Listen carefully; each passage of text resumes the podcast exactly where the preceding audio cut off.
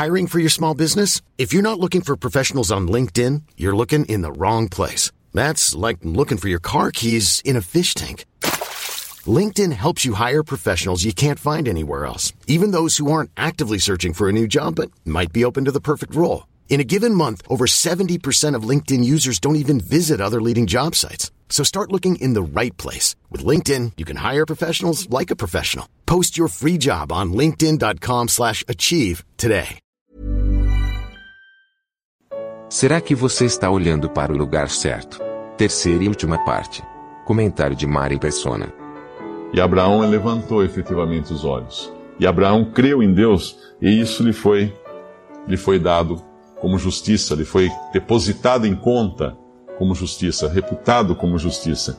Tem uma outra passagem na Bíblia onde Abraão também precisa levantar os olhos para enxergar. Porque pense assim: se nós levantarmos os olhos, o que pode vir sobre nós da parte de Deus? Juízo. Acabei de falar que nós somos pecadores. O que, nós podemos esperar de Deus? O que um pecador pode esperar de Deus? Juízo, justiça.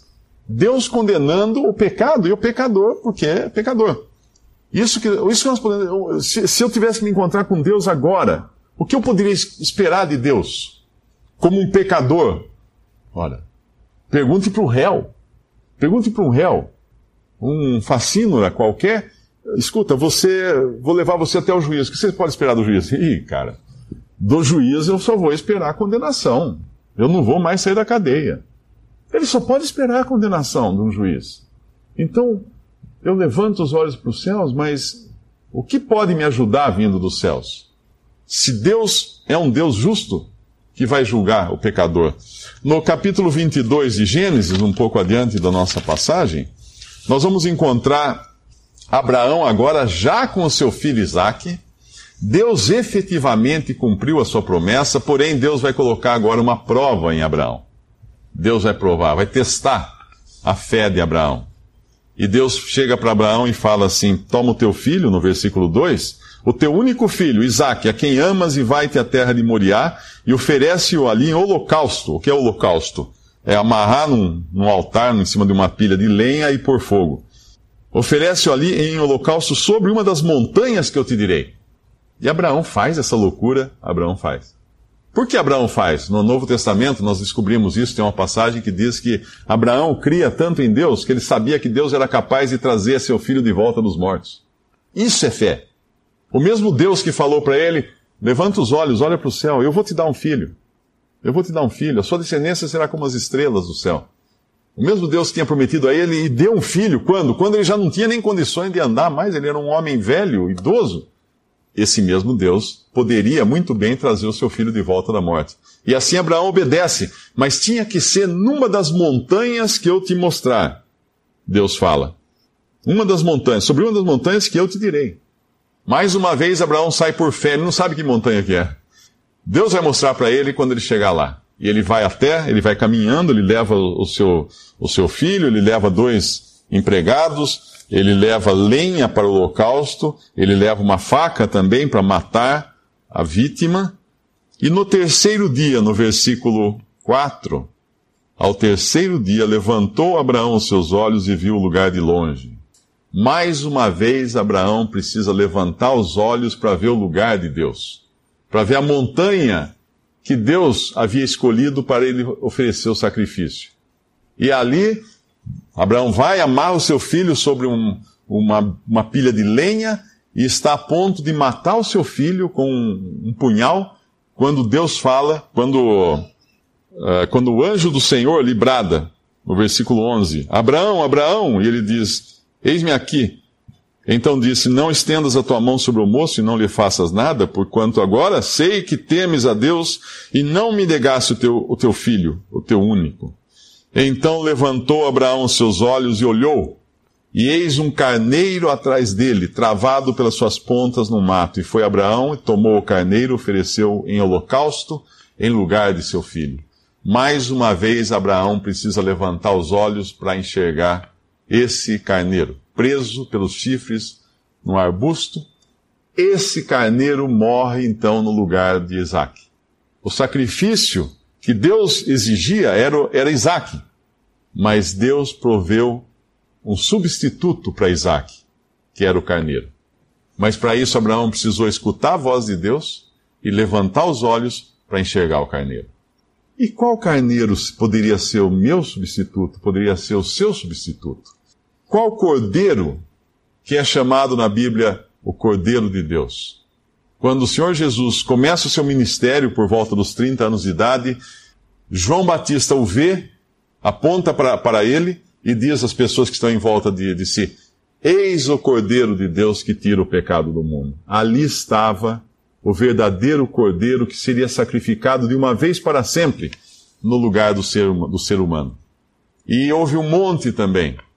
Mais uma vez, um monte entra na história, na Bíblia, o Monte Calvário. Ali no Monte da Caveira, era o lugar onde eram executados os criminosos, você vai encontrar o relato de três cruzes. Uma delas está Jesus, o Salvador. Morrendo na cruz, preso ali, pregado ali, julgado pelos homens, colocado, condenado à morte, porém, num determinado momento daquela cena terrível, já de muita dor, de muito sofrimento, nós lemos nos evangelhos que houve trevas por toda a terra. Trevas por toda a terra. Por quê? Porque naquele momento estava vindo do céu, o mesmo céu para onde Deus mandou Abraão olhar, estava vindo do céu não uma bênção, não uma libertação, não uma salvação para Jesus, porém o fogo do juízo de Deus. Deus julgou e condenou a Jesus na cruz do Calvário Ali, naquelas três horas de trevas, ele recebeu sobre si o juízo por nossos pecados. Ele era ali o cordeiro preso, o cordeiro preso no madeiro ali, não nos arbustos, mas no madeiro. Ele era ali o substituto para o homem pecador, para que todo aquele que cresce nele fosse salvo. Deus efetuou essa obra porque Deus viu que não havia salvação para nós. Não havia uma maneira de Deus nos salvar a não ser entregando um sacrifício substituto, como ele fez para salvar Isaac, efetivamente, naquela cena lá no, no, Antigo Testamento, quando ele deu um carneiro para substituir a morte do filho de Abraão. Você talvez pergunte, mas e antes de Cristo? Não tinha um cordeiro então? Não tinha um salvador? Tinha, era o mesmo. A cruz, ela é o marco da nossa história da história da humanidade. Antes de Cristo, todas as pessoas que morreram crendo que Deus ia prover uma solução para o seu pecado, e de uma certa forma, crendo então nesse cordeiro, nesse sacrifício, foram salvas. Depois de Cristo, todas as pessoas hoje que creem em Jesus como seu Salvador, aceitam pela fé o destino que Deus dá a elas. É como se Deus falasse: creia no meu filho eu vou levar você para o céu. Mas eu não vi a cruz, eu não vi Jesus, eu não tenho nada para ver. Por isso é fé. É por isso que chama fé, não chama vista. Todas as pessoas hoje que creem em Jesus como Salvador, creem em Jesus como substituto, que morreu por nossos pecados, para nós não sermos condenados no final, no juízo final. Cada um que crê nele tem assegurada por Deus a sua salvação. E, essa, e, essa, e essa, esse seguro, onde está? Está aqui, nesse livro, a palavra de Deus. Deus falou para Abraão, Abraão creu em Deus. Deus falou para Abraão, você vai ter um filho, Abraão creu em Deus de novo. Deus falou para Abraão, vai lá sacrificar o seu filho. Abraão creu em Deus. Outra vez, Abraão, Abraão creu em Deus. Ele sempre cria em algo que ele não via, que ele não experimentava, que era até absurdo para a inteligência humana. Mas Abraão creu em Deus. E eu convido cada um agora aqui a crer não a olhar para si mesmo, porque você vai, vai ver só pecado. Vai ver só pecado. Olhar para si mesmo é o pior espetáculo que você vai, vai encontrar. Você só vai enxergar podridão, pecado e falhas terríveis. A nossa história é uma história de falhas. Não olhar para si mesmo, não olhar para o seu redor, para as pessoas, para as religiões, para imagens, para uh, pastores, padres, gurus, seja lá o que for, mas olhar para os céus olhar para os céus. Tem um Salmo 21 que fala assim: Elevo uh, meu, meus olhos para os montes. De onde virá o meu socorro? Meu socorro vem de Deus, 121, o Salmo 121. Eleva os meus olhos, podemos até abrir para a gente terminar com esse salmo, que é um salmo muito bonito. O Salmo 121 diz assim: Eleva os meus olhos para os montes, de onde me virá o socorro?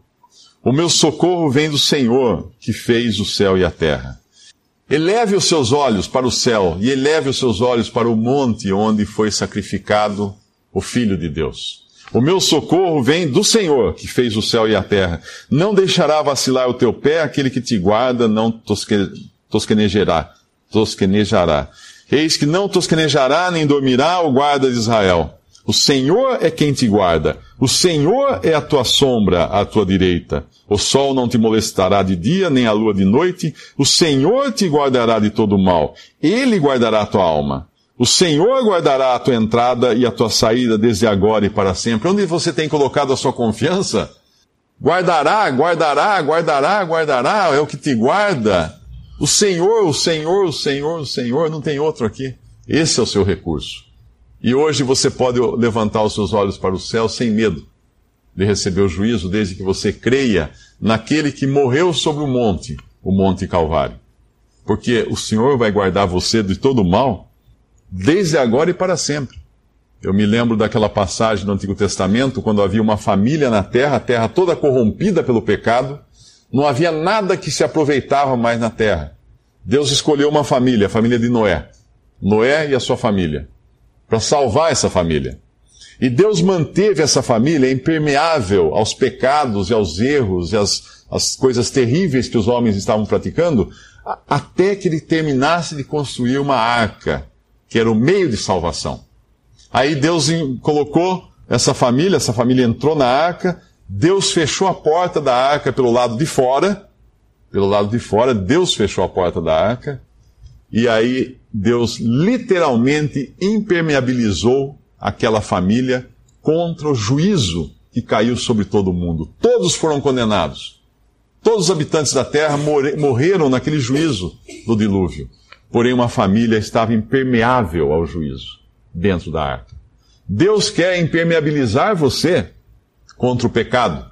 E Deus quer impermeabilizar você contra o juízo que virá. E virá. Não tem jeito. Como eu falei, nós, nós temos data de validade, nós vamos nos encontrar com Deus e depois virá o dia do juízo, caso você não tenha ainda resolvido a sua situação, crendo em Cristo como seu Salvador.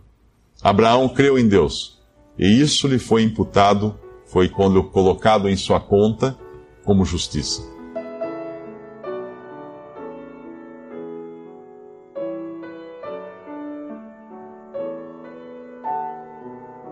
Visite respondi.com.br. Visite também 3minutos.net.